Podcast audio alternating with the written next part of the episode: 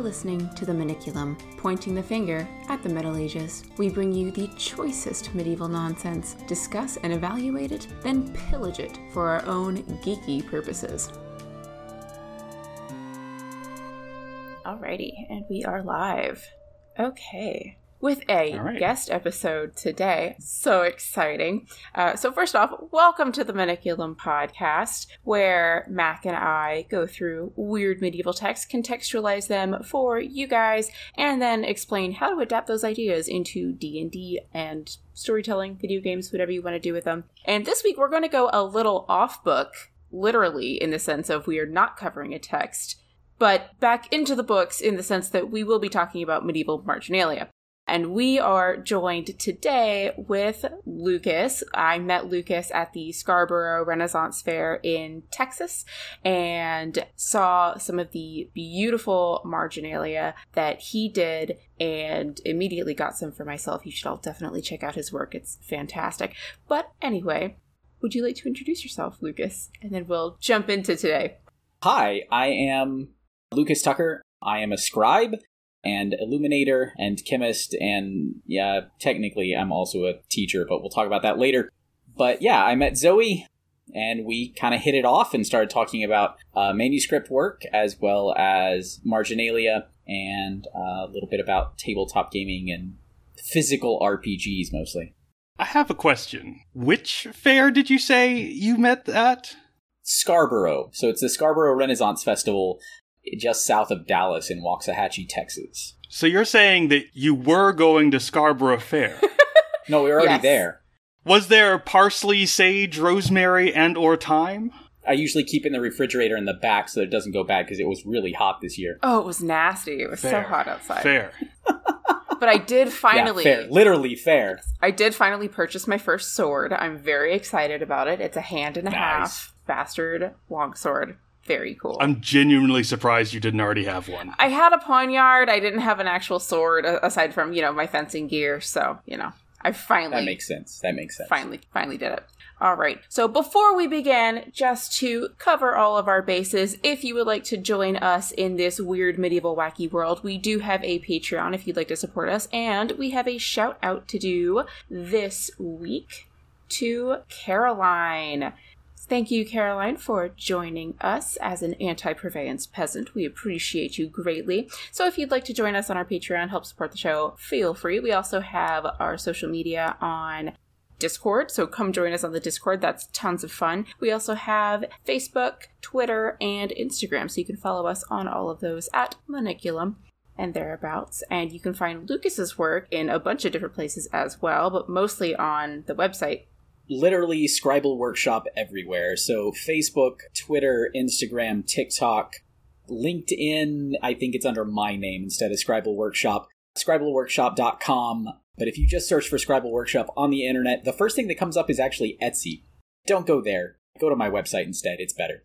There we go. So a while ago, I asked in the Discord, this is one of the cool parts of the Discord, I asked you guys what you would want to ask a medieval scribe. And now we have a medieval scribe with us, so to speak. So we're going to go through a bunch of the questions that you guys had. And for those of you who are more familiar with the tabletop side of this show and less familiar with the medieval history academic side of this show, we will lay the groundwork for what actually a medieval scribe is and what they do. So, who is a medieval scribe and what do you do both, I guess, in and out of the medieval sphere? And what brought you to open a scribal workshop in the first place? So, in the medieval sphere, what I do is I recreate historic illuminated manuscripts up to and including entire books using all of the tools and materials that were present for the time. So I do my utmost not to use any modern aids or systems to do that, um, although I do sometimes design in Photoshop before I put things on paper. And when I say paper, I mean parchment. So, but I recreate manuscripts, single pages, and then whole books. I'm also kind of in real life, I got my undergraduate degree in chemistry worked as a professional chemist for eight years, and then started Scribal Workshop and switched to teaching high school chemistry full time. In all of this, I developed kind of my love and desires for medieval illuminated manuscripts as well as the scribal work itself. and kind of grew that alongside the chemistry. So I end up making all of my inks, all of my paints using historic recipes and historic materials. I've started doing a lot of my own pigment manufacture as well. The problem is some of the manufactured pigments that you can make, although beautiful, are not as stable or as light fast, and so I tend to err on the mineral side of the pigment realm. So, full time, I teach high school chemistry, but then I also run this company and business and work as a scribe. So, what brought me to opening it was I started doing calligraphy when I was 10, continued doing that, made my first batch of medieval recipe ink when I was about 17, collected oak galls from the trees in my front yard, and first batch was terrible, it brown and horrific looking, and I burned it, and so I made a second batch. Um, it was much better. And then when I was in undergrad, I took a Shakespeare class with my then fiance, now wife, and we took this class together and i used as an excuse of this class there was a final project option and i decided i was going to make patents of nobility for henry v when he was dubbed duke of hereford before he became king because he is the one and only duke of hereford that ever existed and therefore no one can prove my patents of nobility wrong Ingenious. so, right, right. I I felt so smart. So I saved up. I bought this skin of parchment, and it was my first actual skin of parchment. I bought the cheapest one I could find from a company in New York that manufactures parchment still. And I, you know, basically skipped eating for a month. Actually, my then fiance fed me so that I could use all of my grocery budget to purchase parchment that month. So I did that. I created that project. And then I did work on, I did some work on papyrus for my ancient Greek professor. I did and so that's when I really, really went from like kind of using like using quills and making my own ink and kind of working on parchment to like really shifted over to full kind of medieval and historic. So if I was doing ancient work, I was working on papyrus with a reed. If I was doing medieval work, I was working with a quill with iron gall ink on parchment. And so that's when that shift really happened when I was about 22. Uh, I'd done some illumination before that and some knot work and some things like that.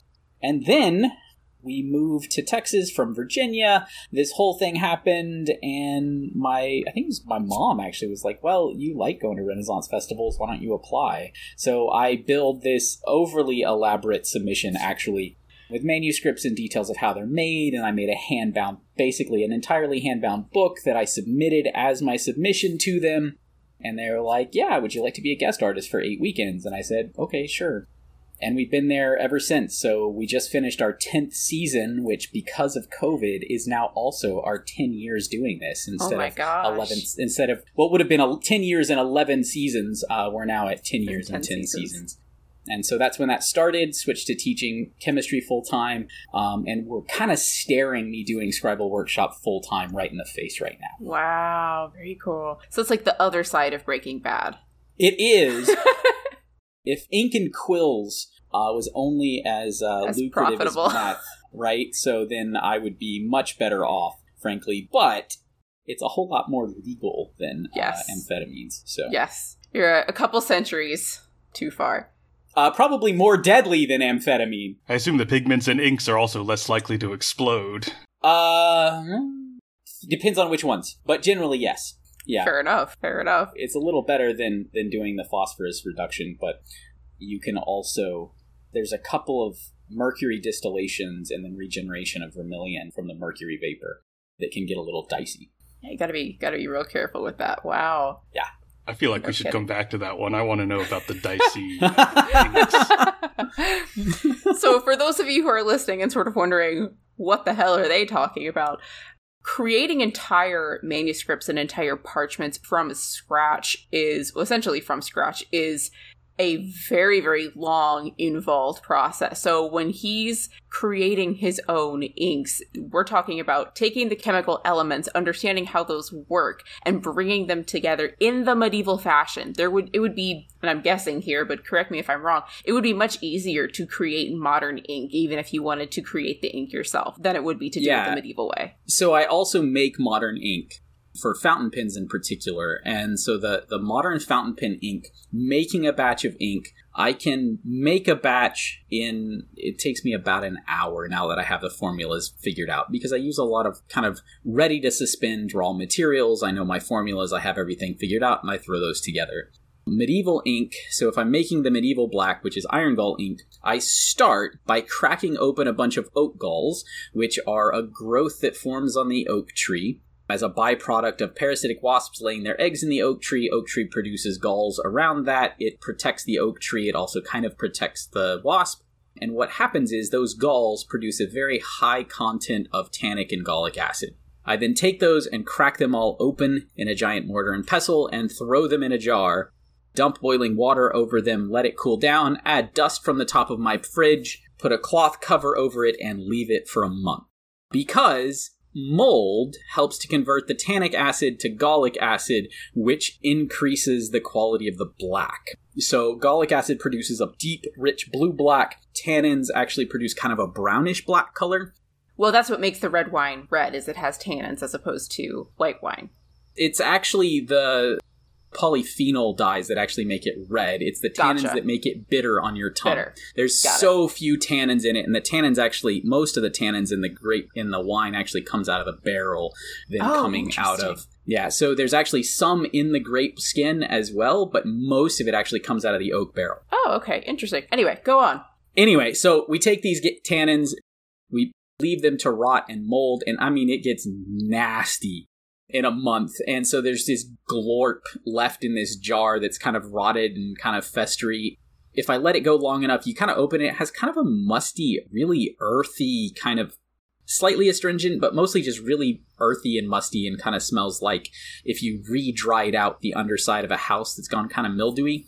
Anyway, and so then I take that and boil it. And so kill everything off, boil it, and then do like three to five extractions off of that, pull all the water off, filter it, cook it down until it's lower, and then add my vinegar, my wine, and the iron salt. So the key to iron gall ink is the iron. So you take the gallic acid, gall- gallotannic acid solution, and you add iron salt to it. Typically and historically, it's ferrous sulfate, which is called copperas in period. Uh, if you actually go look at old recipes, it'll show up, and there's like a hundred different spellings of it, right? Oh, of course. Because it's more fun that way. but so, and then you add that, and as soon as you add the iron, it turns jet black and just completely changes in front of you. It's one of my favorite parts of the whole process. And then add a little bit of gum arabic to thicken things back up so that it will flow correctly and behave correctly. So this whole process is about an hour on the front end, a month of rotting, and then another four to eight hours on the back end, and then bottling. Whereas with modern materials, you're talking about an hour or two. Makes sense.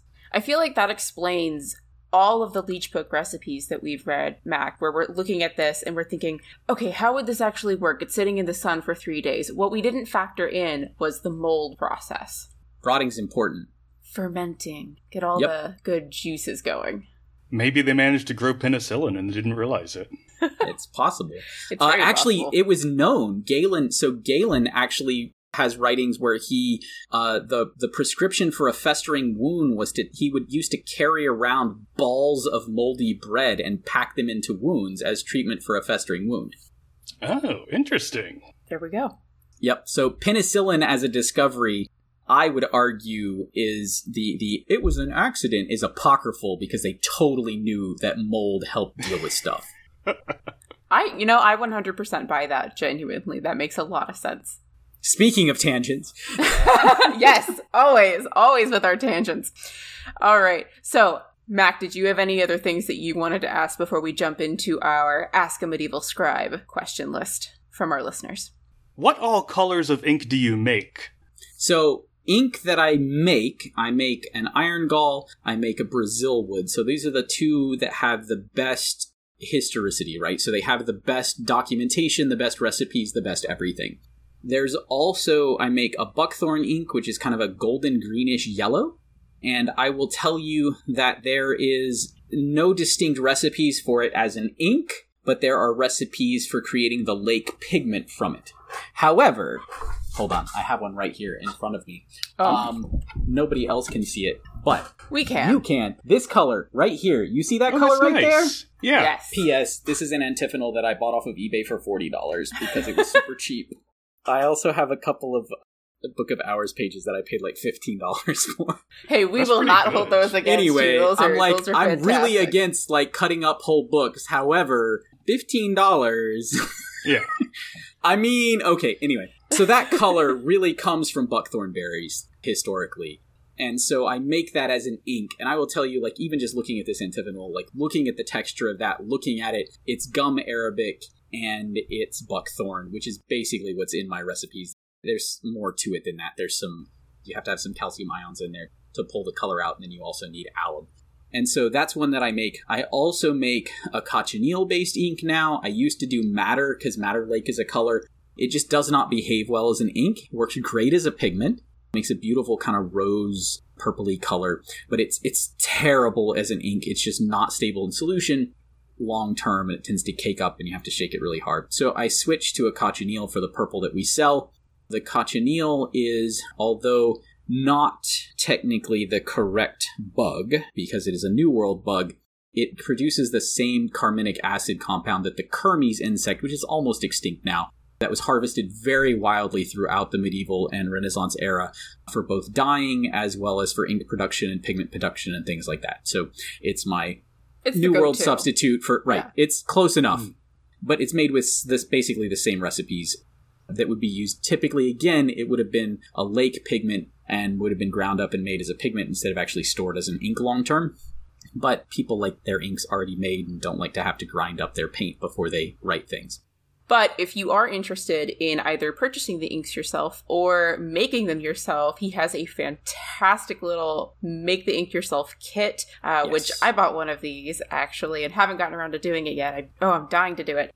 That you can get on the website on yep scribalworkshop.com. Yep. So if you are interested in going back, trying this out yourself, that is an available option to you.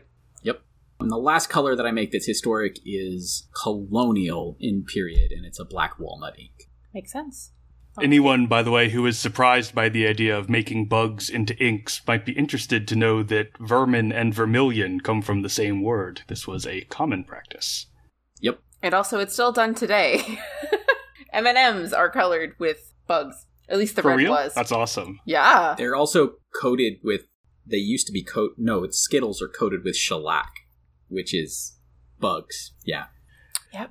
One question before we jump into listener things, which is uh, what I think Zoe was about to do, because I'm sure someone listening is wondering this. What is the distinction between an ink and a pigment?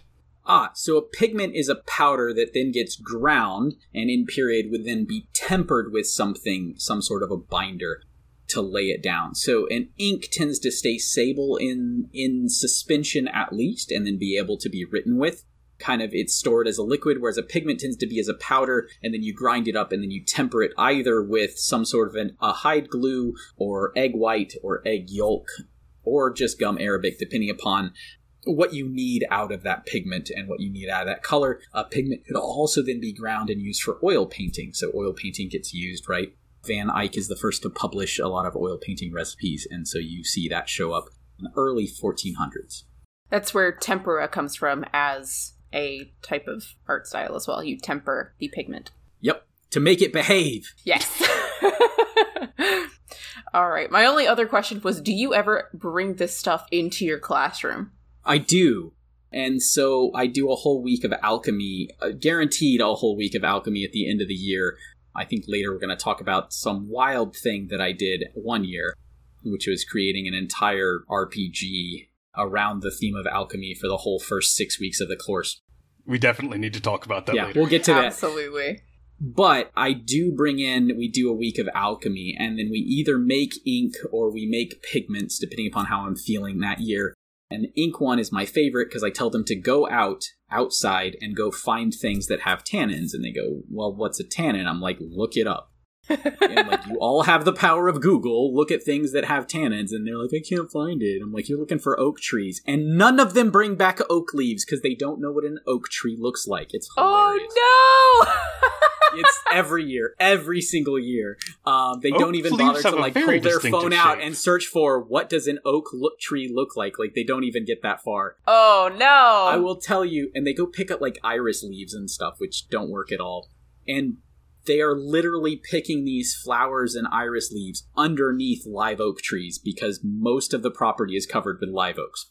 So it's very kind of inquiry based. They have to go search out and find things, and then they test it, and then they add iron salts to it and see if it if the color changes. If the color doesn't change, they were unsuccessful. But they document it in an alchemy notebook, which I have made them do, and I teach them rudimentary bookbinding to create this alchemy notebook basically it's the week after I've done all of the teaching that I really have to do according to the state. And then I kind of revisit the nature of what science is, and we explore it through historic alchemy. And I tend to make the point that historic alchemy really and truthfully is good science. They just mm-hmm. had less data than we do. Precisely, precisely. Except for the crazy alchemy like Newton, and that dude was crazy. this is true. Newton was a little bit bonkers. See, that would have totally changed my perspective in the sciences. I had a great arts curriculum, but unfortunately, the sciences and the maths was so weak. And for me, it just, I couldn't do it. I didn't like it. I never got that far. But this is a fantastic approach. The universal comment from most of my students is we hate chemistry, but we like your class. There you go.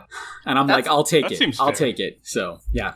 I feel like that's a that's a high compliment for a student to give a teacher because my favorite would always be when my Latin students would say, "Oh, well, I don't like Latin, but I really like your class." I was like, "Okay, I'll yep. take that one." yep. All right, so diving into some listener questions, here we go. And these are with the prompt if you could ask a medieval scribe anything, what would it be? Oh, and before we do this, this I guess this will count. What is the difference between vellum and parchment and paper? Because that's a very good baseline to draw. All right, vellum and parchment are effectively the same thing in period. Modern vellum is a type of it is a hardened, usually modified cellulose, and so it's still technically paper. When you go to the craft store and you go purchase vellum, they're going to sell you this thin, almost plasticky feeling paper that's kind of see through. That's fake vellum, and it can all go die in a fire. Real vellum, technically, the difference between vellum and parchment is that vellum has to be made from baby cows because it comes from the French word for cow, right? Yes.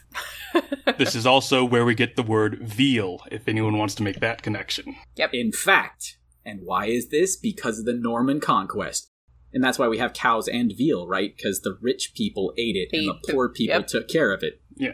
So veal, right, vellum is where we get that term from. So the difference between parchment and vellum is that parchment is any animal, technically, and so it is a lime skin that's been dehaired and defleshed, and the lime helps preserve it. And then you stretch it and thin it, and stretch it and thin it, and stretch it and thin it, and stretch it and thin it. This stretches out all of the fibers and they align, and it gives you a very strong, fairly durable writing surface. Paper is historically made from shredded rags. So you take linen rags, basically any cellulosic rags would have been used in period, but most of them were linen. There wasn't a whole lot of cotton flying around in Europe.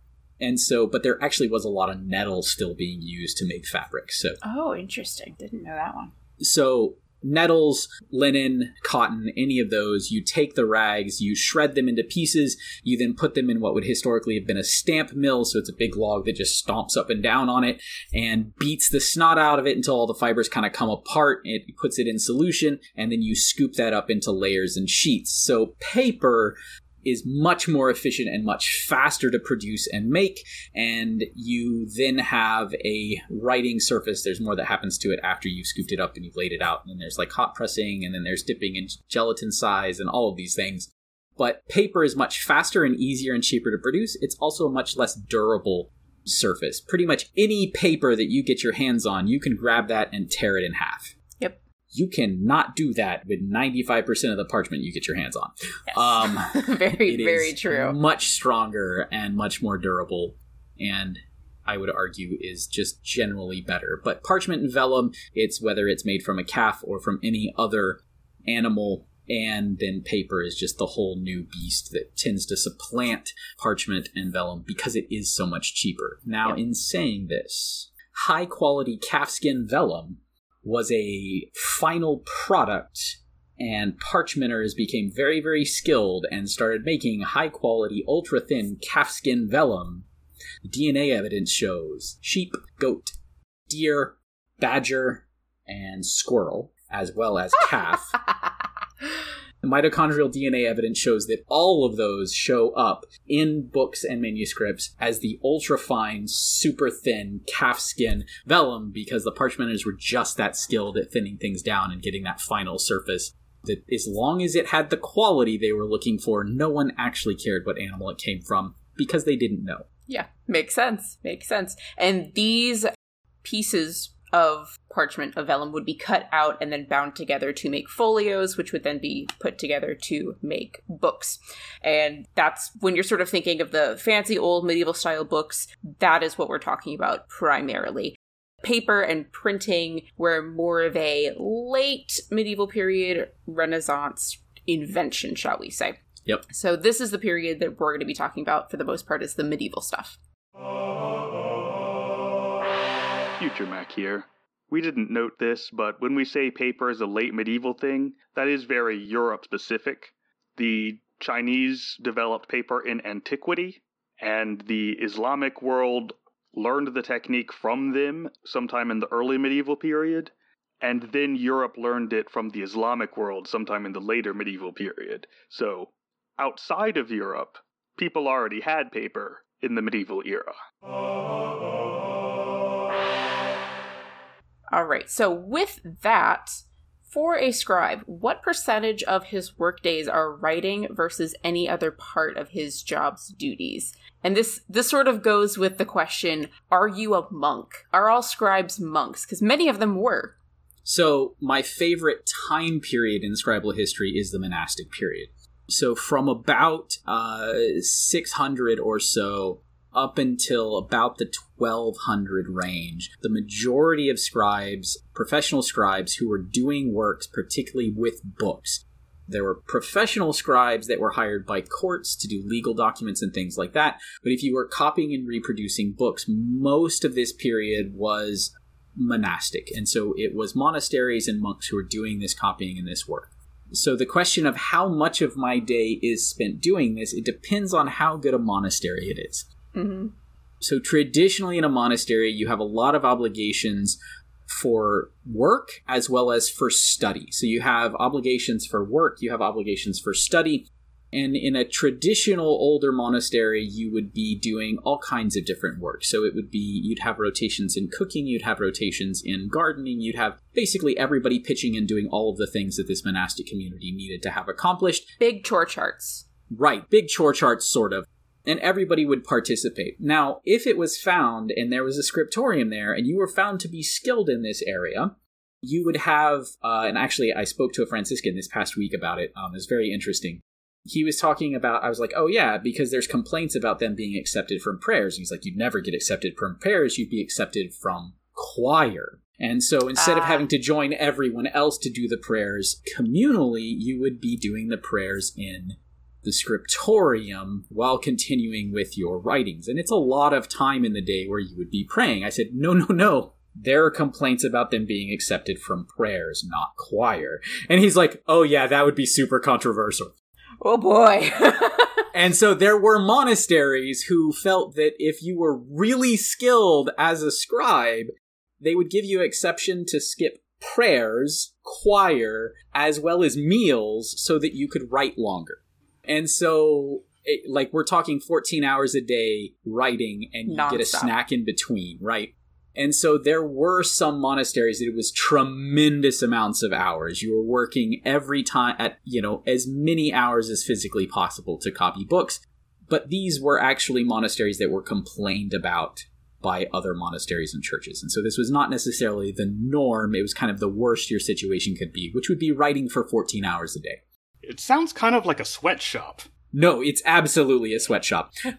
yeah, that's why most monasteries they produce money by making cheese or beer now because higher profit margins, honestly. Mm-hmm. And it's a consumable product. You're not making something that's going to last for hundreds of years, so people always come back for more. Marketing and manufacturing 101. But anyway, so on a normal day, you're talking about in a monastery, you're talking about between six and 10 hours a day. This is kind of about how many hours you would be writing in a day in a monastery. So this is a monastic period. Once you get to the professional scribal period, so we're talking about the advent of the Paris Pocket Bibles and the miniature Bibles that were being produced in the, the mid to late 12th century, but re- very much so on into most of the, the Europe was actually starting to produce these by 1200, by 1250 or so. You see examples from all over Europe, not just from Paris this is a time period when there were a lot of Bibles being produced. There were also a tremendous number of books of hours being produced. And so this is a time period where you are being paid as a scribe per gathering or per page, basically, is how the money works out to. Then you'd have a certain number of words that had to fit in those spaces as well. And so you're getting paid per amount you write and so, how much money you make and how well you live and how well you eat and possibly how well your family eats is based on how many hours you can write in a week. And so, typically, they were shooting for 12 to 14 hour days, six days a week, because you could get in trouble for doing it on Sunday. But there was actually one guy it's like alfonso the quick or something he bragged that he could complete. I don't ever remember his actual first name but his you know afterwards it was the quick. He bragged and apparently rightly so that he could complete book of ordinary hours in a week. Wow. That is impressive. That's that a, is fabulously fast. of like, text too. it is intense. Now the shortest ordinary hours it would have summaries of certain prayers and psalms not the entire thing because everybody had them memorized at this point. It was just to remind you to pray them. And so that even the summary ones, but you're still talking something that would probably take me about 120 hours to write. And for a modern scribe, like a scribe nowadays, I'm actually pretty fast. Mm-hmm. Because I do actually do a lot of book work where I'm writing, you know, pages and pages and pages and pages and things. So, yeah. Wow, that is impressive. I see. I want to know how many errors he had because they they weren't counting that.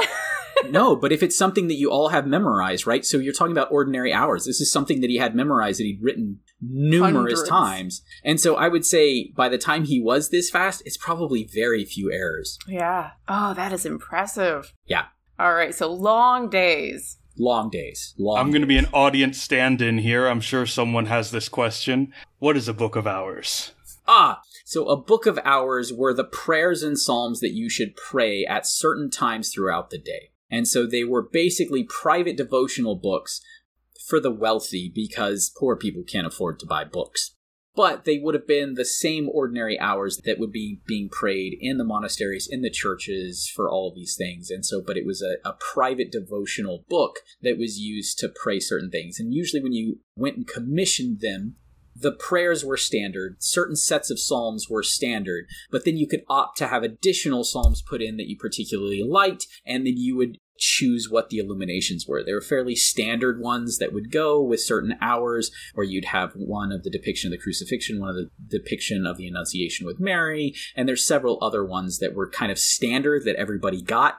But then you'll see other things show up, and you'll see things like the three young men meeting the three skeletal versions of themselves in the woods, right? And so this was a parable that was very commonly told. It's not scripture based, but you actually start to see a lot of miniatures and a lot of marginalia that now refer to other stories and other parables that were common at the time. You don't change the text because that's the hours, right? But you can get the pictures that tell the stories that you like in addition to the typical hours text. Gotcha. Very cool. And listeners, keep that three dead men, three live men in mind because we are actually including that in one of our little background projects. So keep that one. You'll know you'll know where it comes from now. All right. So next question here is well, one of our other questions was do you make your own inks? And we've already covered that, but would especially monastic scribes create their own inks? From from what I know, they largely would. So the answer is typically someone in the scriptorium would. Not necessarily each monk, but there would typically be someone in the scriptorium that would make the ink. And I'll tell you, we know that each scribe didn't make their own ink because we have written marginalia that was not drawn and pretty marginalia, but just people scrawling in the margins of scribes complaining about the quality of ink. Ah. Now, if you're the one who made the ink, you're not going to write that complaint. You may complain, but you're not going to write it down because you don't want to know people that you mm. don't even like the ink you made. But there's complaints about the quality of ink, complaints about the behavior of the ink, complaints about the quality of the parchment, and so this this shows that there would be specializations. So it's not until you get to the mid Renaissance that you actually start seeing evidence of certain people being praised for their quality of ink and being manufactured and selling ink. And there's still very few examples of that but there are a couple of guys who actually get referenced as people like traveling to see them to purchase their ink because their ink was just so much better than everyone else's and stayed black longer and did all of these things. I like to feel that I'm one of those guys, but uh yeah. But what happens is that in a scriptorium you'll have a lot of people who are doing writing and probably it was the duty of one or two people to actually manufacture the ink. And just out of my own curiosity, would this be someone who was a higher monk or a lower monk in the order, or just would it be whenever somebody specialized in whatever they specialized in? We have no idea. That makes sense. Answer. We just know that there was, you know, there's complaints about it, so not necessarily, but we don't really know who it was. We do know there's a lot of recipes for ink floating around in this time period. Um, they show up in household ledgers for wealthy people, right? So, what's the term? A commonplace book, so a little bit later period, right? So early modern and you see commonplace books having recipe books in them. There's also other receipt books that show recipes from earlier periods and later periods. There's artist manuals that have recipes for ink and things like that. So uh, there's a lot floating around in this period and later period. And so we just know that everybody kind of worked on their own recipe of ink to some degree. Connected question Was the parchment also made in house, or would the monastery import that? So, early, early time, the parchment may have been made in the monastery or made just outside in a in part of the village collected to it. There's some there's some documentation of skins being delivered to the monastery for production of parchment. I think it's it's either Durrow or Lindisfarne or Kells, but we're talking 700s, 800s, right? But at this point, parchment is a horrifically smelly, messy, gross process. And it is something that requires a lot of specialized tools and frames and stretching frames and specialized knives and all of this.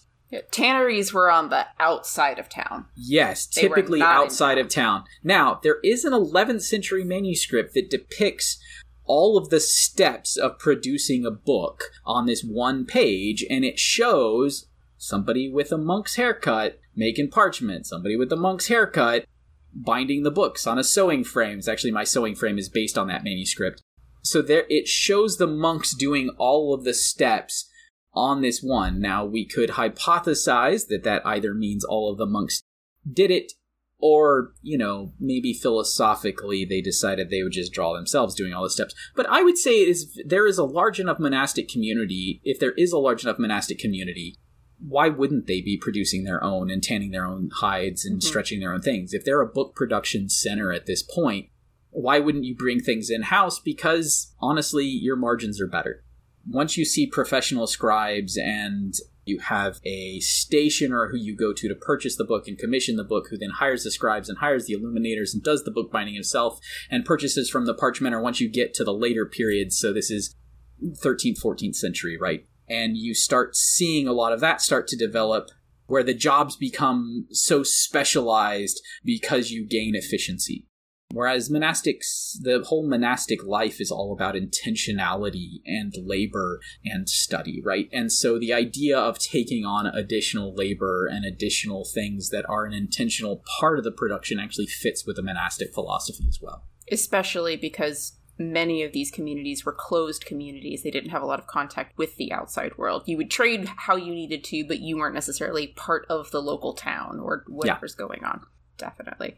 Oh, and fun fact here this is always something that I like is if you go through some of the texts that have been digitized, you can actually see holes in the parchment where it's been stretched too thin. And so scribes will write around that, even even curving along the hole. Or in other cases, you will see stitching where the parchment has been sewn back together again because it's been damaged in that process, where they're just using what they had on hand. So that's very interesting to look at and to delve into.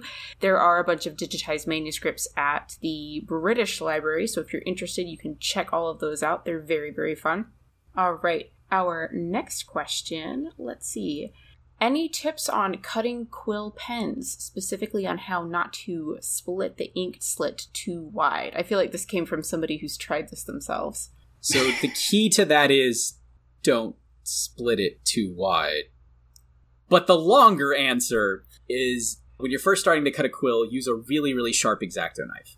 And so if you take, and the key is what a lot of people will do is there's a lot of instructions out there, in my opinion, wildly flawed, that tell you to slit that, to cut the slit from the end, to like cut into it and just kind of like gouge a knife in there and cut it. And what happens is you're shoving a wedge in something that has fibers, and you end up shoving that wedge in, and it splits it wide open, and it splits farther than you want. The other option is to lay it upside down stick the point of the knife where you want your slit to end and then rock it down towards the tip. And what you end up doing is you create a stop point by shoving the end in and then rock it down, and you'll feel it click and split. It will split like a half a millimeter beyond where that tip is, where you put that tip in, but generally it'll stop there.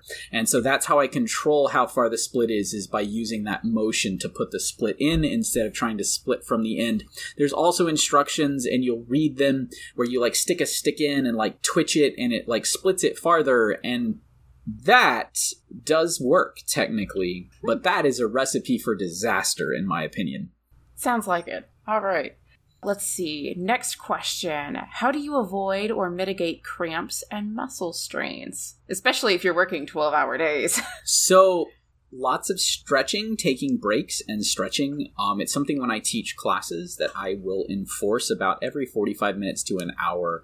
I tend to enforce a break where everybody stops and we do hand stretches and everybody stands up and moves around a little bit. I will tell you that in my personal scribal practice, I am really bad about not doing these things.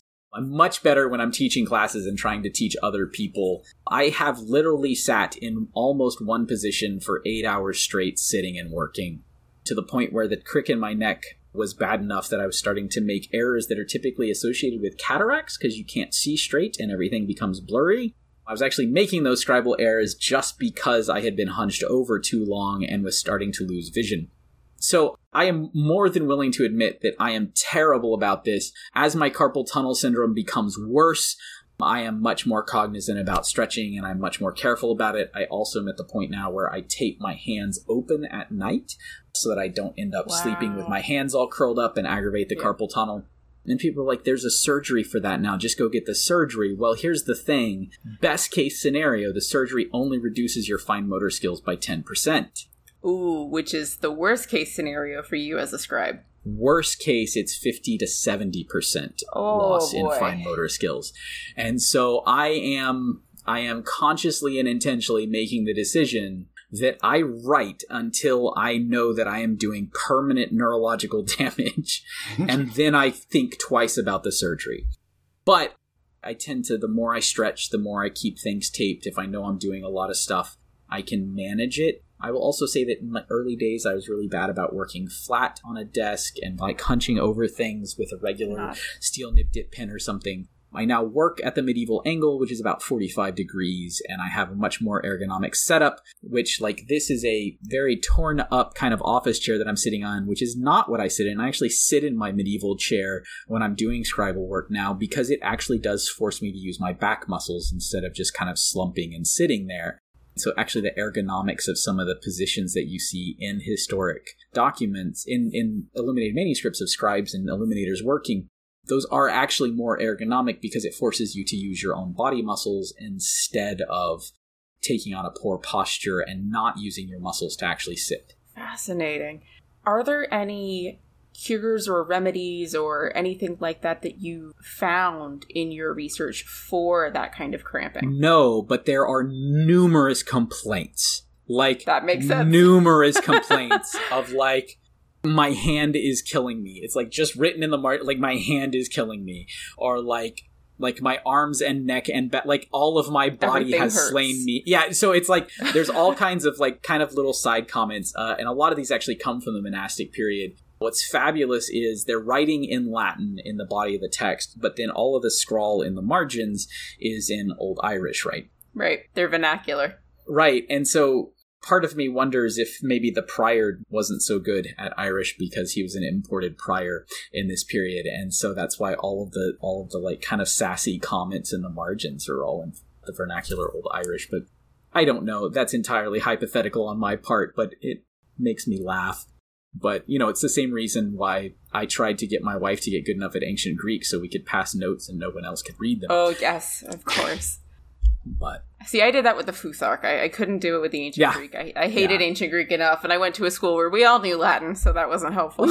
yeah the other solution that I thought of for that in particular of why there's these comments in the margins is when I was in my course learning about how these books were made, they mentioned that at the end of copying something over or writing something, the edges of the parchment would be cut off. So a lot of that marginalia you'll find in a lot of manuscripts is just half gone. Yeah, and I could see that, and it depends on the size of the page and where it is. The Right. ones that are really close to the text, you're like, mm, There's like, no. no. But no, there are definitely margins that get trimmed off. You can see how heavy the trimming is, but also remember that a lot of the books that you've had access to were rebound, yes, At least very once. true. and they get retrimmed. In the, the 18th century and 19th century, there were some very heavy handed bookbinders who rebound all kinds of medieval manuscripts, and they just butchered them in terms of how much of the margin they cut off. Now, I say that there's also some that like we are like, oh man, they cut that pretty artwork, and I'm like, that pretty artwork was just painted too close to the edge. Not that I've done that or anything before. Definitely done that. And I'm the one who has to trim it, and I'm like, oh no, no, no. Who let this illuminator do this on this page? It's idiot. See, everyone in the specialization circle has something to complain about. Always, always, And when you're the one who does all of it, and like you just complain about yourself over and over again. So, what lighting conditions do you typically work in? So me, I typically work in very bright overhead lights, particularly when I'm doing really small miniature work. I will tell you that a lot of the books I've done, I'm working in daylight on those because typically a full book that's so anything that's not a commission, like the full books that I work in, those are my demo pieces when I'm at shows or when I'm doing workshops or something like that. I have a demo piece that I work on. And so a lot of the full completed book manuscripts that I've done that I still have that I carry around with me, those are in full sunlight because I'm at outdoor shows a lot of the times. But I've worked in really low light conditions when I'm a week and a half ago, two weeks ago, I was at the Museum of the Bible on their manuscript floor, actually back tucked up in all the illuminated manuscripts there, and illuminating and sitting and doing demonstrations and talking to people and dressed as a monk. And it's very, like, it is super low light. There is only one lamp that's over my table, and it's low light on that floor intentionally to help preserve the manuscripts. It's actually fabulous because every case there is lighting, but it's very low lighting. It's mono wavelength LEDs, but it also shuts off when there's no one moving on the floor. And so even in the middle of the day, if there's not people passing through, those lights all shut off. So I'm sitting up there by myself, sitting there writing, and like all the lights start shutting off around the room. And I'm like, I can't see anything. Oh, that is so spooky. Yeah, it's actually super fun because you know there's all these you know illuminated manuscripts, and I'm sitting there illuminating, surrounded by illuminated manuscripts. I'm like, this is so cool. See, that was that was my feeling when I was in the long room in Trinity. Yeah. you, you have to go up to the manu to get to the manuscripts. You have to go through the long room and move past the curtains. You know, draw whatever it is, and go back through the doors, and you just feel very special doing that, which is which is very fun. But for for a monk, then For a monk, so I also used to write by candlelight because I thought it was cool. totally valid. These were in my younger days.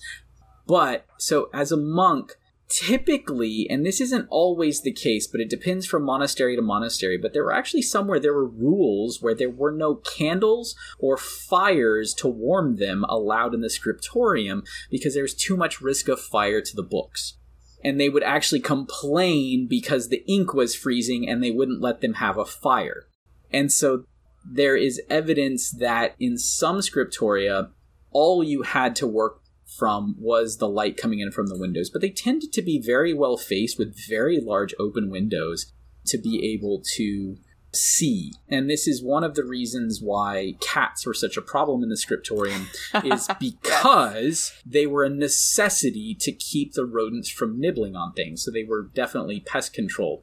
They had their own problems, but you know, a cat walking through ink and stepping on your your parchment once in a while or urinating on a page so that you don't feel like you can write on it is tr- significantly better than uh, mice and rats chewing on finished books. And I will note that we have cases of both instances happening. Yes. Yes. Well, that leads perfectly into my next question, unless you ha- you had something else. No, no, keep going, keep going. Okay. what do you do to keep pest control down, or I guess keeps pests away and use pest control?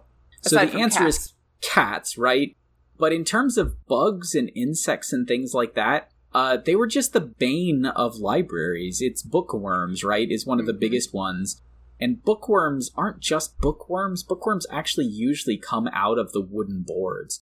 And so typically they are a byproduct of an infestation in the oak wood um, that would be pulled out. My solution is typically to use kiln dried wood. Uh, when I'm doing book boards. And so there's not usually any infestation is going to occur after I make the book, not before I make the book. Which is very handy. Yeah, but in terms of boring worms, boring through books, they like there's things you can do, but most of them they didn't know, and most of them they didn't employ in the scriptorium. Even if they knew that keeping certain herbs and things would keep bugs out of your flour, there's not really a lot of evidence of them actually doing that in a scriptorium. Although it would have been fabulous to actually, you know, do things like to put catmint and, you know, catmint pennyroyal thyme and oregano around the books and help to keep bugs and infestations down. But there's no real evidence of actually doing that in period. Interesting. I wonder why not.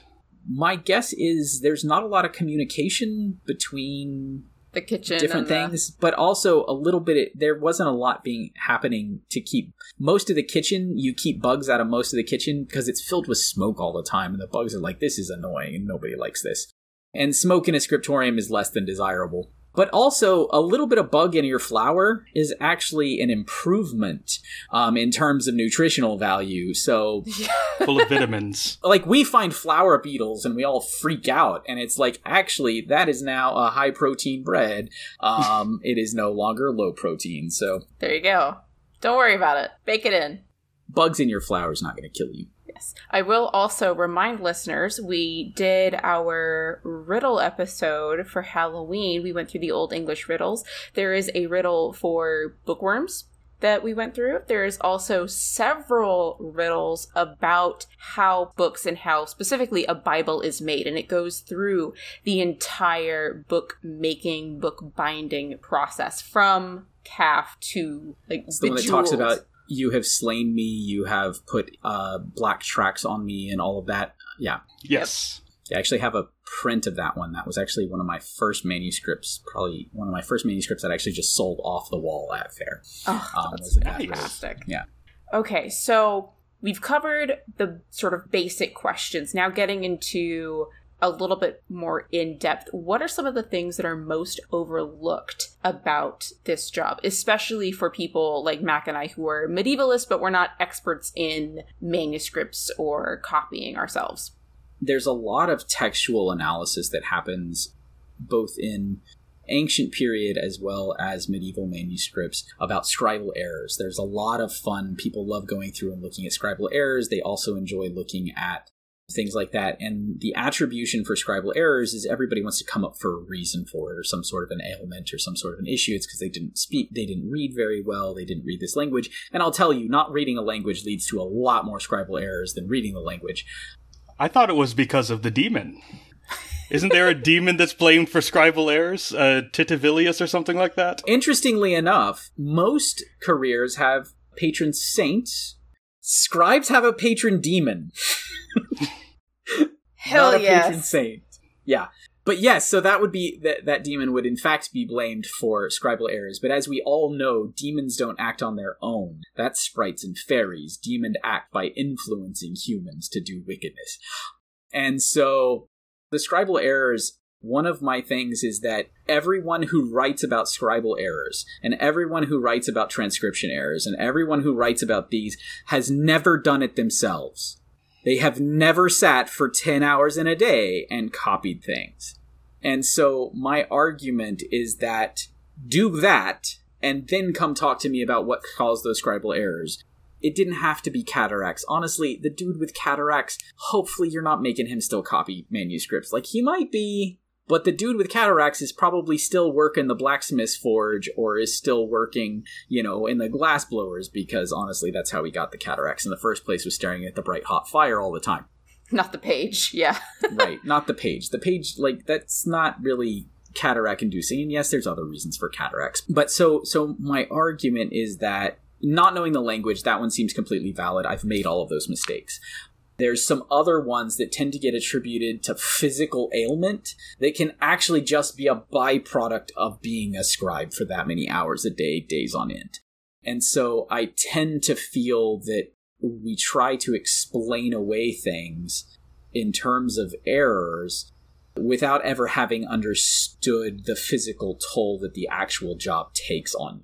And so I think that that is one that I tend to I think is overlooked frequently is just the physicality. I feel like I mean it's just writing. It's not that bad. Like For 12 Like- hours? yeah. Ooh. And with a quill, I will tell you, writing for 12 hours with a regular pen is a completely different beast than writing for 12 hours with a quill. So, So, would that include for you the tremulous hand in terms of medical condition versus just doing So- it for so long? yeah, so the tremulous hand is when I stop Gotcha. for the day. Like honestly, like I I'm like nope, you need to stop. You're done writing even if it so like the tremulous hand can be a medical condition, but the question is is that is the tremulous hand is it is it only for a few pages? Is it everything that hand writes? Is it now the tremulous hand can also be one of the byproducts of the ulnar tunnel problem. So there's a, the carpal tunnel is the one everybody knows. It's right here. It causes these three fingers, your thumb and your first two fingers, to go numb. Um, and it's actually only half of that second finger. The ulnar tunnel, which is the one in your elbow, causes the other two and a half fingers to go numb. And so when I'm having really bad problems, I will have all of those act up, as well as my shoulder muscles and my back muscles that come over. And I will have, like, I will actually sit and do this and not be able to feel. And so I, those are the points where I'm like, nope, I have to stop now. For the listeners, when he said do this, he was trembling. Oh, yeah, I was hands. shaking my hand. Sorry. Yep. Yeah. You, you could hear it, right? You could hear the shaking of the hand. Um, we'll put sound effects in. We'll do that in post. Woo. so, if it's your job and you have to do it for that many hours, there is entirely a chance that it doesn't matter. You have to push through and just keep going. And as long as it's readable, you just keep going.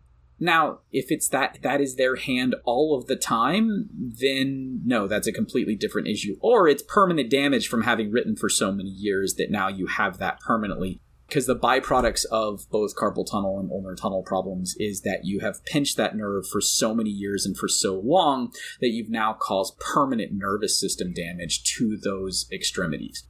So I, I tend to I tend to be of the opinion that yes, it could be a separate related thing, but if you're talking about somebody who writes all day every day, it actually could be that they have that health condition because of that job. Gotcha. Makes sense. And for listeners who are less familiar with this term that we're using, tremulous hand, it's a particular, I think it's not just one manuscript, it's a series of manuscripts or a series Mhm. of works that have been attributed to perhaps one, perhaps a few different scribes known as quote unquote the tremulous hand because you can see the shaking in the writing itself. and there's there's so much debate about is this one person? Is this multiple people? What condition caused this? Blah blah blah blah blah. So that particularly piqued my interest because it makes sense to me that it, it could come from overwork as someone who yeah. like currently has back problems from overwork you know lifting incorrectly if you wear your body I know out nothing about that I know nothing about that yeah so you can wear your body out and yep. who knows all right so that's one of the most overlooked things. Is there anything else that immediately comes to mind? One of my favorite ones to lecture on is the hazards of the pigments that illuminators use. So, less about scribes, more about illuminators. So, there's actually one of the talks I give, which is beautiful colors and how they can kill you. And so, a lot of the beautiful, beautiful, beautiful colors are heavy metal based. And so, we like to think that people didn't understand the hazards of heavy metals and yeah, they did. They absolutely knew that mercury was bad for you. Um, one of my favorites is orpiment, which is a beautiful, beautiful kind of shimmery yellow color that gets used for a very long period of time. But it was used as a poison in the Roman period. Like, everyone knew it could kill you. Everyone knew that this was bad for you to lick. But it was still used as a pigment because it's so pretty and there was no good substitute for it in terms of painting with yellow until you get synthetic lead tin yellow that comes in. And yes, the safer alternative was a lead based pigment. This does continue into the modern period. I think until just a couple hundred years ago, we were still making green with arsenic. Uh, that was a the the arsenic green was a really short period Really? In the Victorian era. So it, it was created in the Victorian era, killed a whole bunch of people in the Victorian era, and then it was immediately kind of like, hey, we really shouldn't be using this anymore. And then they tried to, like, the pigment manufacturers tried to rebrand it as rat poison and things like that. Basically, they're like, we got to get rid of this somehow and so the arsenic green is one of it's the the poison green right is one of the most fabulous mm. kind of stories because what made it so toxic wasn't just that it was arsenic but it was a horribly unstable pigment like yeah it's a pretty color but like it has an appreciable vapor pressure which means that when you put this pigment and you dye all of this wallpaper in a room this beautiful green color enough of the arsenic vaporizes that it kills the lady who sits in that room all day every day. Oh gosh. At least one example, if not more. It was used to dye some dresses that, when worn without a proper chemise, killed two people? Like, we're talking about, like, a time period where this green pigment was, like, knowingly killing people and so then it kind of got like it, it's a very like yes it was being used up to a certain point and this was in the 1900s right so it wasn't that long ago but it wasn't it was only invented um, about 50 years before that or something mm. like that there was also the radiation that was coming from a certain oh, pigment that that's, women that's, would lick their brushes to oh, keep yeah. That was just straight radium, I think. Yeah. No, that was just radium. That was radium based paint. So the beauty of this was they didn't just lick their brushes, right? Like, so that's the nice story. No, they thought it was cool. They painted their teeth with it, so they walk around with glowing teeth, right? So it was fabulous. Yeah, and it produces phossy jaw because the radiation just eats away your whole jaw, and your jaw just dissolves, and you die of cancer from your teeth and jaw and tongue and mouth and cheeks, and then it all kind of pops right into your brain real fast because it eats through all the bone tissue. Is what happens. Um, but yeah, no, ugh, the radium mm. women, that's a whole thing. Yeah. So mm. the thing is, is like just because you use an artist pigment and they tell you that it is probably safer than what used to be used, um, hexavalent chromium will still kill you, Bubby. Like, it's not good. No. Mm-mm. All right. So they absolutely knew that some of these inks could kill you. But it's pretty, so we use it anyway. right? Like, this is the philosophy of artists. I don't care if it's dangerous, it looks nice. I mean, and they're monks, right? So it's in God's hands. Yeah, exactly. Yeah, and of course. definitely expendable. Yes. As as Hildegard always says, you know, this will heal him if God wills it. Yes. so two more manuscript related questions and then we're going to switch it into our d&d and uh, ttrpgs what are your favorite manuscripts and why? And what is the easiest and hardest script to do and why? Because mm. you you do multiple scripts from different time periods, which is one of the things that m- most impressed me. Like you didn't just pick one time period and script to focus on. You're not like I'm gonna do the gothic. No, you're you're doing that's all. what everybody does, right? And then they do the modernized gothic version. Ugh, I hate the modernized gothic yeah, version. Anyway, I mean it's fabulous on the back of your truck in all capitals with your last name. You're so bad, guy. Sorry, that's a personal pet peeve. Um, if you're in Texas, you see that a lot, where it's all capitals, black letter with someone's last name on the back of it, and it just like, and it's modern oh my Gothic. gosh, that was it's never intended horrendous. to be all capital. Anyway, so so my favorite manuscripts, all time favorites, is probably still Lindisfarne Gospels. So the Lindisfarne Gospels was all produced by one guy he was a monastic scribe and illuminator. He did the entire thing by himself and nobody else helped, which for a gospel book, so that's Matthew, Mark, Luke, and John from the New Testament, that is a fabulous amount of work and the degree of illumination, but what you gain from it. And everybody talks about the Book of Kells, which I also yes. really like. It's probably my second favorite.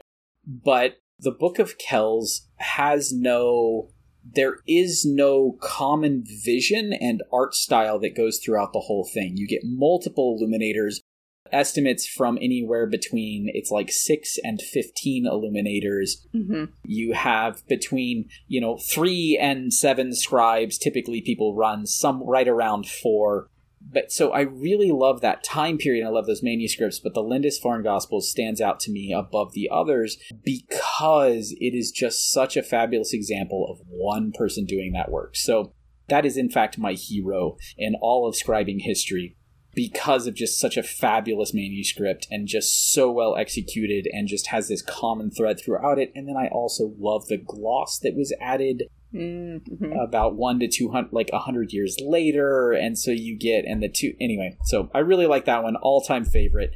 And then I go through kicks, right? So right right now this year, my current kick is the Luttrell Psalter. I love the Luttrell Psalter, so and so fun. because I'm doing a lot of the custom work that I'm doing this year, just really really worked with the Lut- some of the elements from the Luttrell Psalter. I've also done I recently did a workshop. This is actually at the Museum of the Bible, where we've typically the workshops we've done there were illuminated letter workshops. And I was like, you know, let's not, let's do marginalia.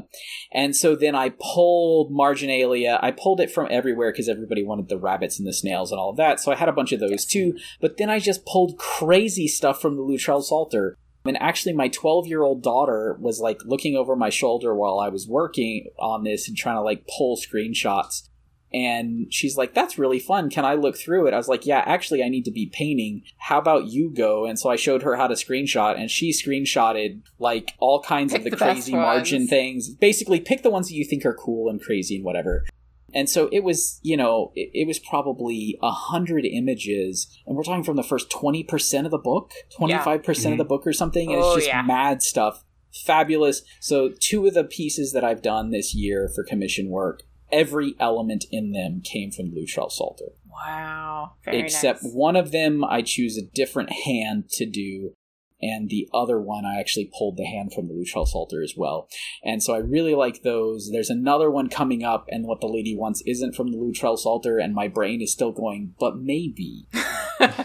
So Luttrell is probably when I actually get to doing a Psalter, I'm either going to pick from a Byzantine era Psalter to produce a Psalter, or I'm going to do Luttrell. What I'm tempted to do is to do the Venerable Bede's abbreviated Psalter in the mm-hmm. style of the Luttrell Psalter, so then I can put fabulous things on every page, but it's also so much shorter than doing the entirety of the Psalms. Mm. Yes, and use true. a Byzantine, use a more Byzantine style or Carolingian style for the actual full book of the Psalms. But anyway, my goals are to do one book of the Bible at a time, kind of as I go, although my next one may be Beowulf, so. Ooh.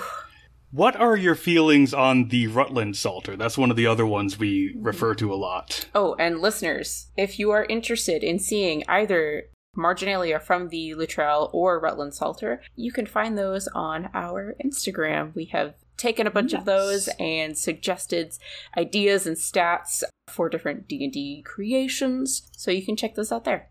So, my opinions on the Rutland Psalter is that yes, no, I do. I've actually pulled elements from the Rutland Psalter. I didn't remember the name of it. I think it's it's one that has I really like the margin art on it. I feel like it's kind of in a similar style, um, more sophisticated style, but not a dissimilar period and kind of philosophy and like let's put as much crazy stuff as we can, mm-hmm. like the Luttrell. Um, but it has better miniatures, so I would say the Rutland actually has is the one that has kind of more detailed minute, like larger full page miniature pieces whereas the the Luttrell tends to be more integrated, where everything is supposed to fit together on the page. So definitely a different school inscribed. But yeah, no, it's one. It's the one with the the guy with the flippers getting shot in the butt with the arrow. Like who doesn't love that? yeah, that's love one of the fabulous piece. ones. So yes. Uh, yeah, and the guy doesn't really, and the one doing the shooting is like his head is actually in his chest. No neck. Yeah, I think I don't like the borders as well. I don't feel that the pages are as balanced.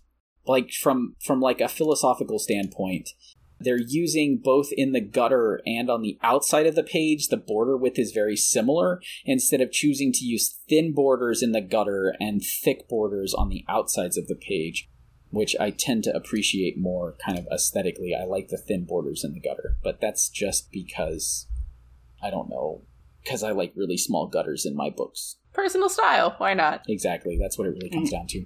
But it's one that, yeah, I've actually used elements from it. I just didn't remember the name. When you said it, I was like, huh, that sounds familiar, but I don't remember. I mean, I usually just think of it as the one with the goblins, but yeah, yeah, no, that's yeah, the goblin that book. seems valid. Yes, yeah, those so, are goblins. they look goblin to me. no, but like, ah, oh, yeah. Anyway, I have a new feminist reading of uh, Knights versus Snails, though. Anyway. Oh, God bless. All right. So these are the things my brain does, right? Like it, when I have nothing else going on and I'm supposed to be trying to go to sleep, and then my brain goes on to like sideways tangents, right? But what if the snail is more of the. What if the snail represents women and the knights represent men? And there are several reasonings why a snail could represent a woman. Yes. Whether mm-hmm. from the actual anatomical dimensions of, you know, the, the, the female internal anatomy, mm-hmm. or, yeah, other reasons that I don't feel like talking about, but y'all know what I'm talking about. Yes. anyway, so what if that's the actual reading, and this is why snails win every time? And maybe the knights are worshipping the snails sometimes? Anyway, I'm here for this reading. Right? Right? I so this happened like three nights written. ago. Yeah, this happened like two or three nights ago. I'm laying in bed going, oh, that kind of works. Huh. Interesting. Anyway, so. Hmm. I think it's worth developing. I Definitely. think it's, and you know what? Uh, somebody could get a PhD out of it because they just give those out for whatever crazy theory. Oh, I know nowadays. physicists. That's how theoretical physicists get their degrees. They just make stuff up, throw some math on the page, and call it a PhD. I know a guy who literally wrote his senior thesis for his undergrad on the physics of anime titty jiggling. That was his senior thesis. Was it in game theory or in physics? It was in engineering? Yeah, yeah. Yeah. That would fly for a senior thesis for sure. Oh yeah. So he passed. It'd probably get you a master's degree, but not a PhD. Not quite a PhD material yeah, right there. Not exactly. quite. Go figure. Okay, so hardest and easiest scripts. Hardest and easiest scripts. So if you had asked me this opinion, are we allowed to extend beyond the medieval period for this question? Sure. All right. Why not? So let's go medieval period first. Easiest to learn, in my opinion, is Uncial. Yes, 100%. Early period, 7th century Uncial, easiest to learn. Really hard to do well, but easiest to learn and kind of acquire and get your hands on. Hardest to do is probably Paris Pocket Bible sized. So, Pocket Bible sized Gothica Bastarda. Because, oh. in my opinion, the Gothica Bastarda exists because of the Pocket Bibles because what happens is if you do the more formal Gothic, even the faster version, you lose readability at that scale. So for those of your listeners who aren't familiar, Paris Pocket Bible X height, so that is the lowest letter, right? The A's and the X's and things like that, tend to be about 1.1 to 1.5 millimeters high. Itty bitty. That is tiny. Yeah. Yes. Yeah, it's fabulously fun to do as well. But so once you start writing that size, if you try to do a more formal style, you lose readability completely. But what happens in the Gothic of Bastarda is you change the ending of the letters that look the same ever so slightly. So the H drops below the line. The N ends, the M curves up, the U has a flat top and then a curve into it. So all of these letters that in the more formal style you would figure out through context and through spacing, you're now in a size where spacing becomes non-existent and you really can't tell it. And so instead of being able to do it through spacing, you do it through by changing the terminal stroke of each of those common letters ever so slightly. And so by doing this, you gain readability, but it's also very, very tiny.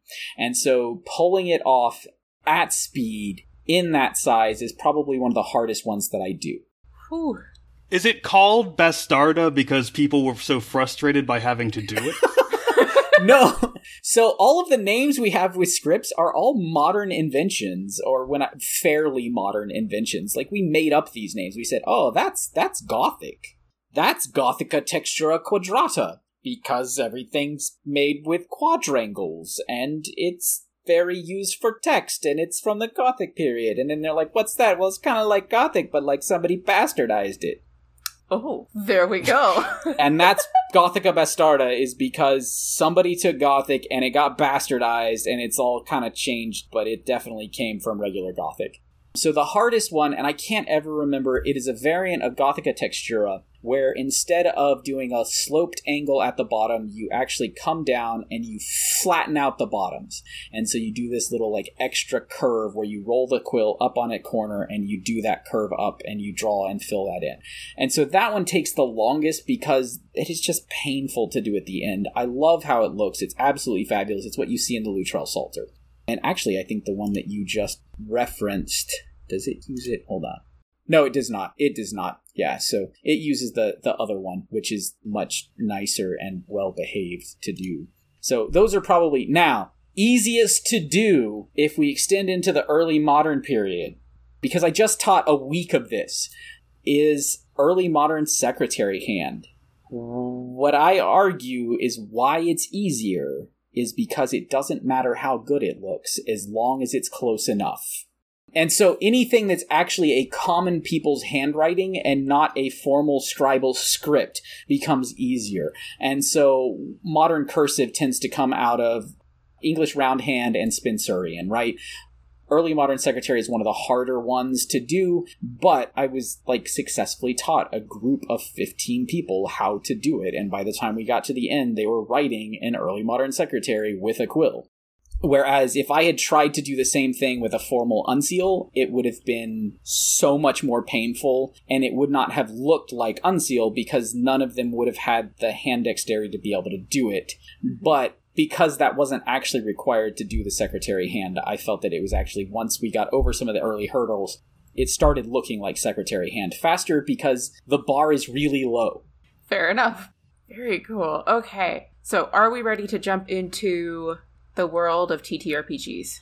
I'm I'm not sure. I think I'm ready. I'm not sure. Okay, let's do it. Okay. So, jumping in, if you could make a scribe as a D&D class, what traits and skills or feats what would you give a scribe as a class? So you you gave me this question ahead of time and I've been thinking about it and I think I would create the scribed character very similar to a bard.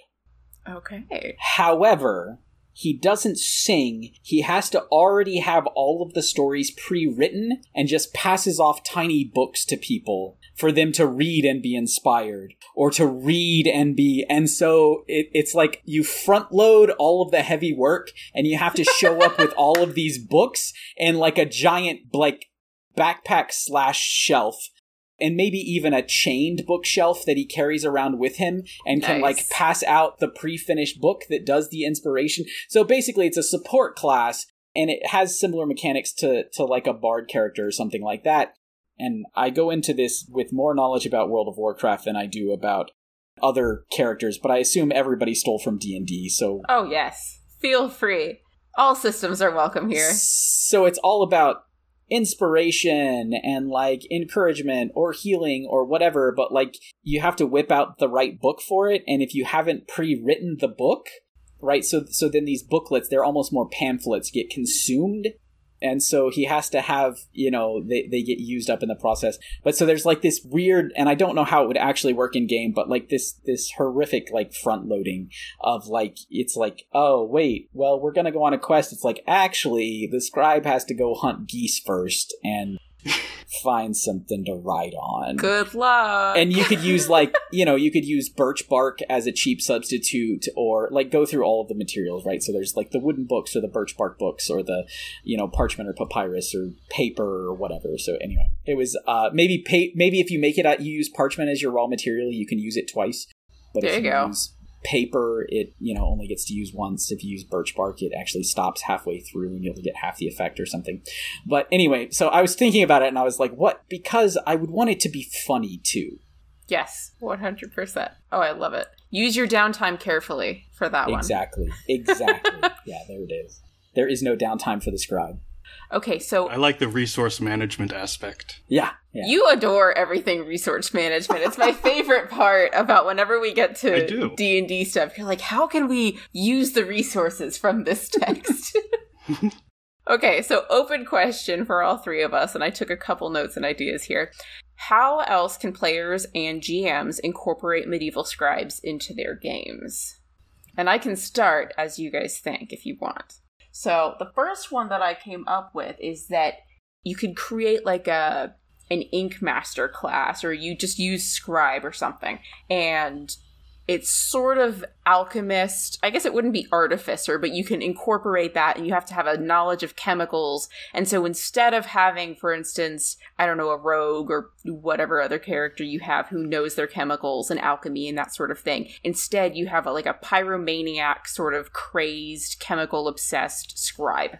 I feel really called out right now. I feel like pyromania and scribehood combine badly. Uh, they actually combine really quirk. well. Uh, oh, really well in personal experience. so I was actually going to go into explosives chemistry at one point in my career. I've also made fireworks and like aerial shells and rockets and all kinds of things. So I did. I would say, in my personal experience, pyromania and scribal work actually go together really well. I suppose as long as you keep them in separate areas. No, no, they have to have their own buildings, right? So for sure. Same impulses. Exactly. Yeah. Mixing things together and seeing what pretty colors happen. Do the colors explode or do they just shine prettily and dry? Who knows? I was thinking of actually creating NPCs. So, there you go. Uh, like scribal NPCs, and and there's lots of examples, both monastic and non-monastic, in things. But the idea of, in my mind, it would be that you know, scribal characters would come across as very kind and helpful and fairly knowledgeable because they read books and entirely legitimate monks because, you know, they just sit and write all day. There's definitely nothing nefarious. If you've ever watched or read Cadfael, yes. That monk has a suspicious amount of understanding of medieval poisons. That is all I'm saying. Incredibly. and so so the idea of that someone who is well read and copies and sits alone all day every day with nothing to do but think about things to do could lead to very creative and in terms of their nefariousness, right? So there's always the stereotype of like the evil necromancer or the evil this or the whatever, but the entirely innocuous scribe who you come across with and they helps you out and he gives you advice because he's very knowledgeable about all th- kinds of things and then you know as things progress you start to realize that there's something weird about this guy so anyway just the the variety that you could have for an NPC, you could also go for something like an anchorite, right, or an anchoress, yes. who have locked themselves in a room and are writing. There's a, a film project that I've been helping with and consulting on it's basically around the first book written in English by an anchoress, or first book written by a woman. It's either first book written in English by a woman or first book written by a woman. but she was an anchoress locked in a room. It's the Revelations of Divine Love. That was the name of her book that she wrote. Wow. Um, but and and so the idea of an anchorite or an anchoress that is writing and is scribing and is doing things and is writing things, but you just get to talk to them through the little window and give them food, but you don't actually know what's going on in there, and so there's that air of mystery for it. So anyway, so my brain went kind of sideways with NPC generation. I like it. Now that we've mentioned holy people and necromancers in the same paragraph, I assume Zoe would like to share her favorite fact. Oh, well, my favorite medieval fact is that the majority of necromancers during the Middle Ages were clerics. Fun fact. Because exorcisms because... counted as necromancy. And also you would have in part well, for a lot of for a lot of medieval writers, exorcisms counted as necromancy because you're dealing with demons and such. Right, right. And a lot of this comes down to the fact that essentially you have priests or those in the church who were essentially in positions of middle management and were not particularly pleased about this and they wanted to kind of get up in the ranks and so they figured the best way to do this was to you know they have all these books they know all these wonderful things if you just make a deal with the devil in the name of god what could possibly go wrong? Lots of time just letting your mind wander while you copy books. Come up with all kinds well, and it's also the stereotype right was the oldest son takes over the title and land. So yep. for wealthy individuals, the oldest son takes over the title and land. And you send the second son to the church so that he doesn't compete with his heirs, don't compete with, he doesn't compete with the oldest son, right? And usually you could purchase them a much higher role than just monk, right? Yes. So you could actually, the wealthy, wealthy fathers could purchase basically becoming a prior mm-hmm. of a monastery or becoming a prior and so that's where you get a lot of the misbehavior and and misdeeds of a lot of the the clergy it's not the lower clergy who are there specifically to worship god but those who were shipped off there by their parents and they were yeah. terrible human beings before they entered the clergy yep working with that idea, one of the other ideas that popped into my head when you guys mentioned that there was a patron devil is obviously we need a warlock who is a scribe, who has a scribal background. That's what popped into my head. New player character. He's a warlock, but his backstory is that he's a scribe. He got kicked out. Yep, and they, they call up the, the patron demon and uh, just mess with the artificers who are trying to inscribe names on objects. It won't, won't work. Why did I write it wrong? How, this never happens would be interesting to give them a set of spells that are like one letter off of regular oh, yeah. spells. Oh yeah. yeah, it'd be hilarious. I don't know what happened. Oh man. You know, another uh, idea is all these different inks.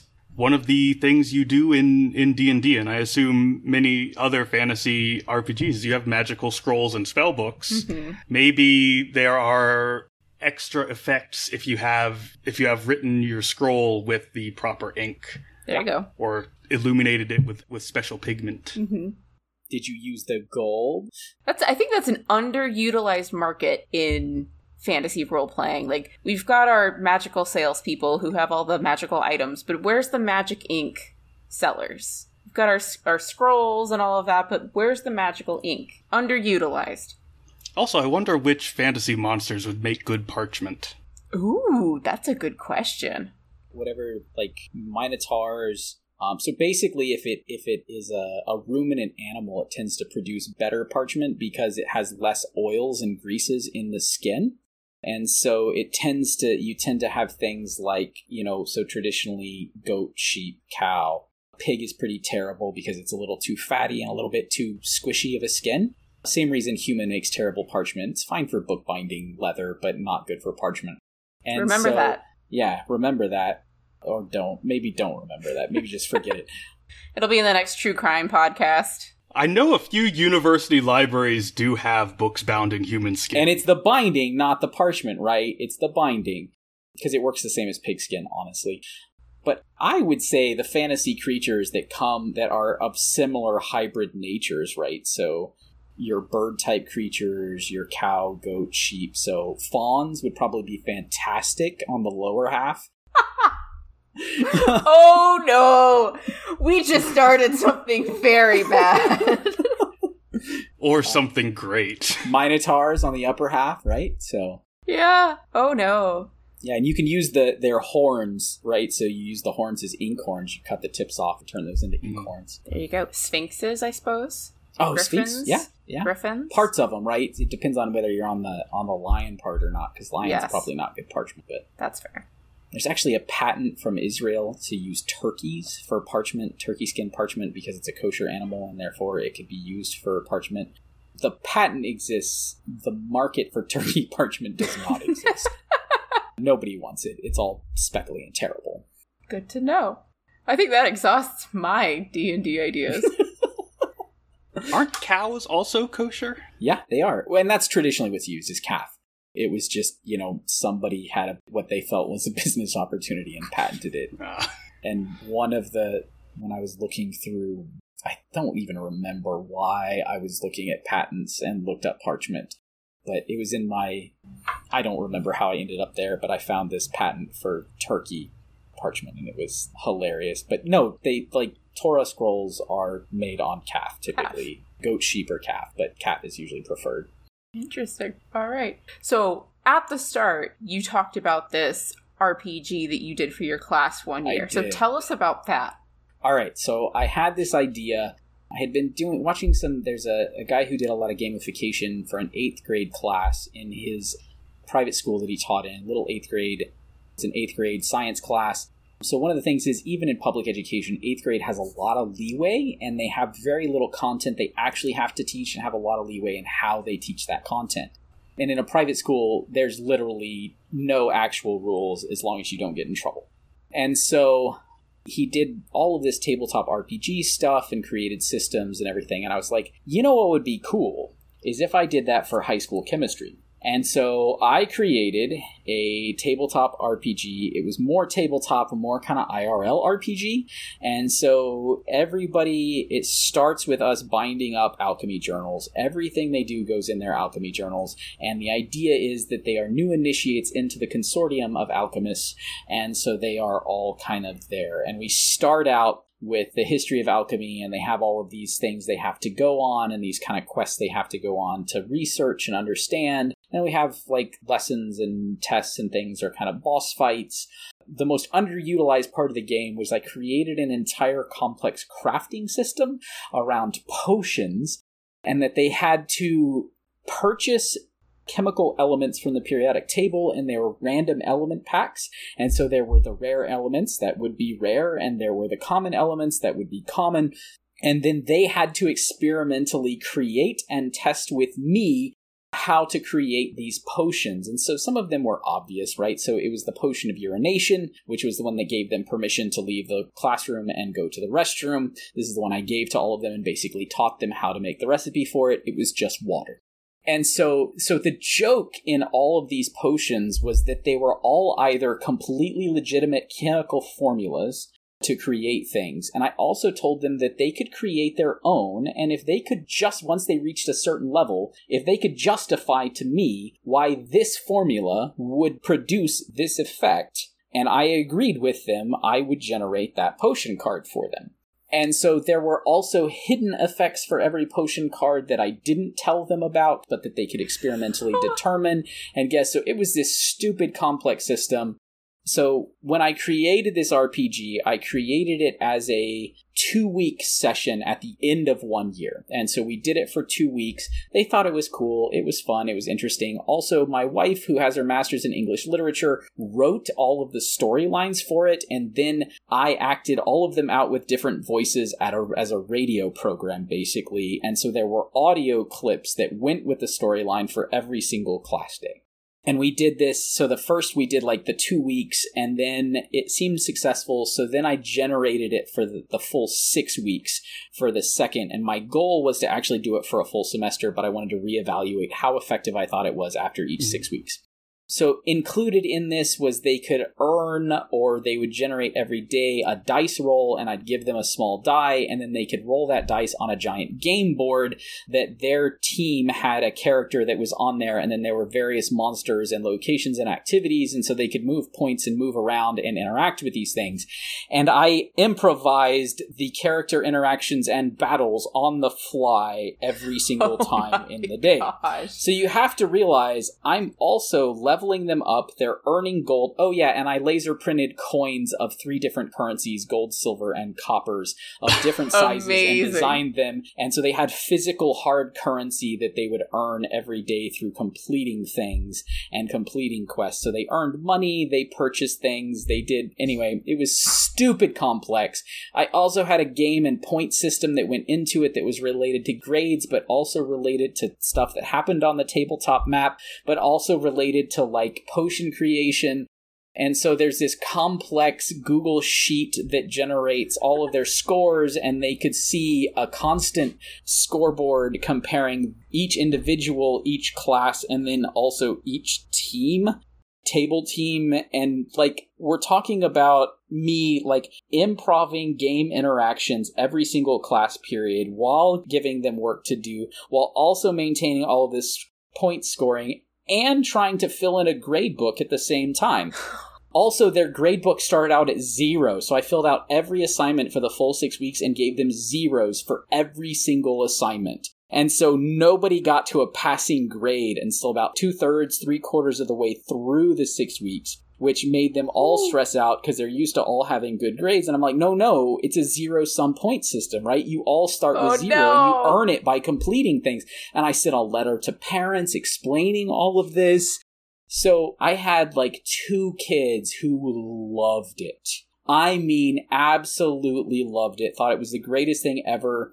One of them was like understood that like the crafting system and potion creation system was how to manipulate the game and win. And so like she was trying everything and spending all of her money that she earned on those element cards and creating elements and like buying or asking or like cajoling for tips as to how to make things. And of course, she's the only one actually engaging in this very complex and robust mm-hmm. crafting system I created.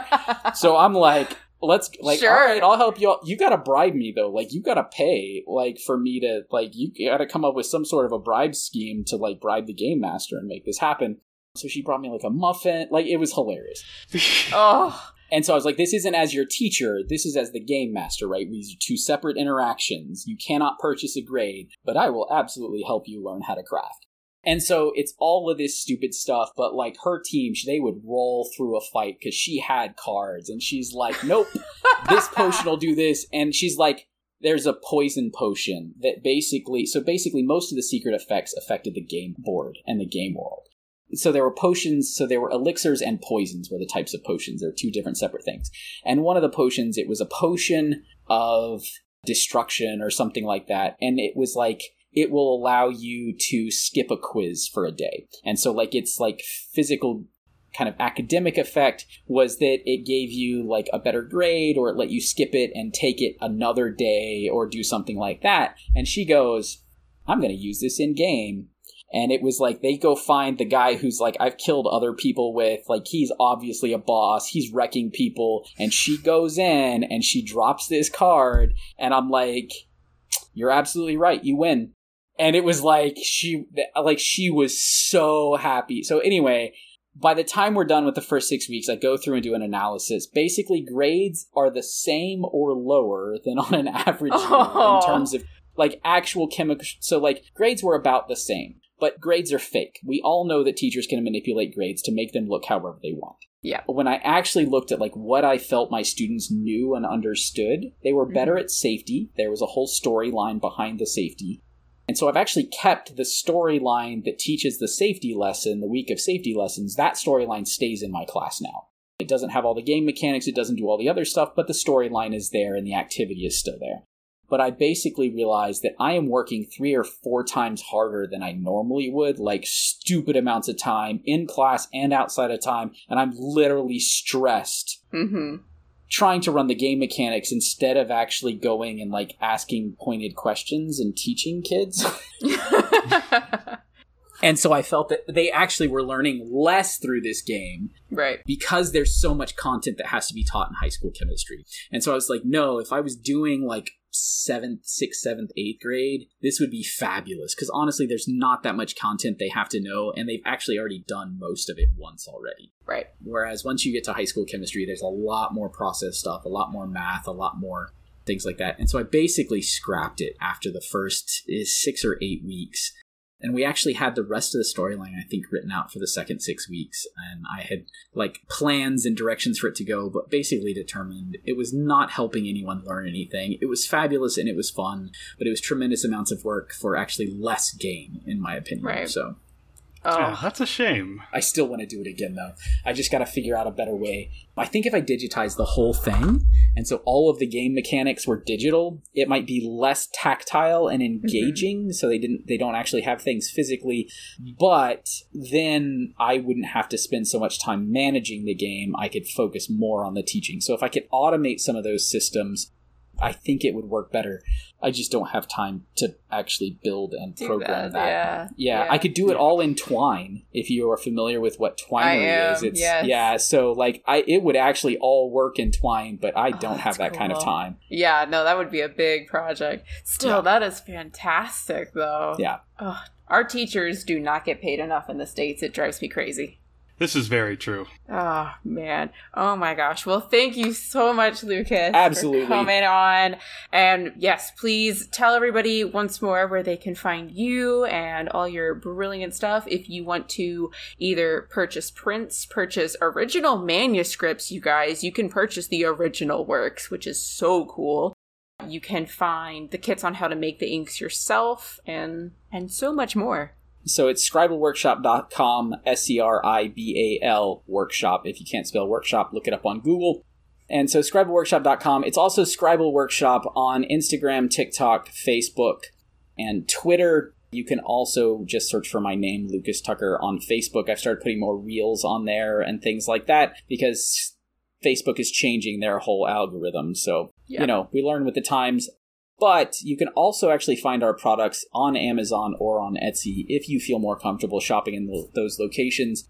I like my website better because I actually have more things on there. And so the prints are up on our website, they're not on Amazon. And as Zoe said, you can actually purchase original manuscripts. Most of them aren't listed, but either I still have it, and if I don't still have it, I will make you one that looks the same but better. And so I take commissions. My usual timeline for commissions is about a year long process, unless you commission an entire book, and then it's usually longer. All right.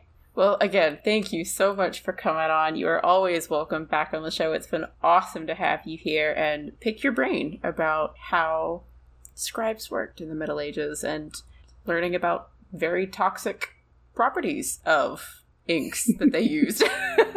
Absolutely. Thanks for having me. It has been a pleasure.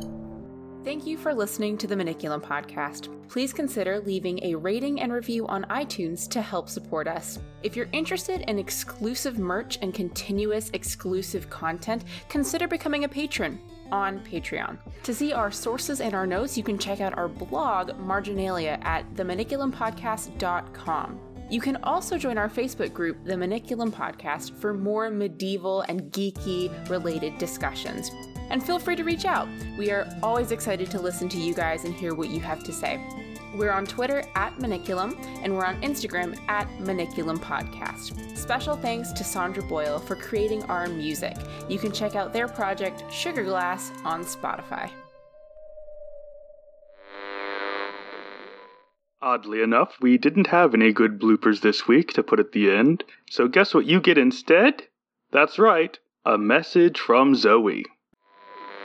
All right, listeners, one thing that I've been super excited to share and I guess announce a little bit is that the studio where I work, Obsidian, is launching a new game called Pentiment that comes out on November 15th. And it is a medieval adventure game that you can play, which I'm super excited about. We did a lot of research for this game you'll see a bunch of the motifs that we just talk about on the show because it's a medieval story. And the premise of the story is that you play as Andreas Mahler, a journeying artist who is staying at a monastery illuminating medieval manuscripts when a nobleman comes to town and is murdered. And one of your friends, one of the older monks, is accused of the murder, and it's your job to go around town and figure out who done it.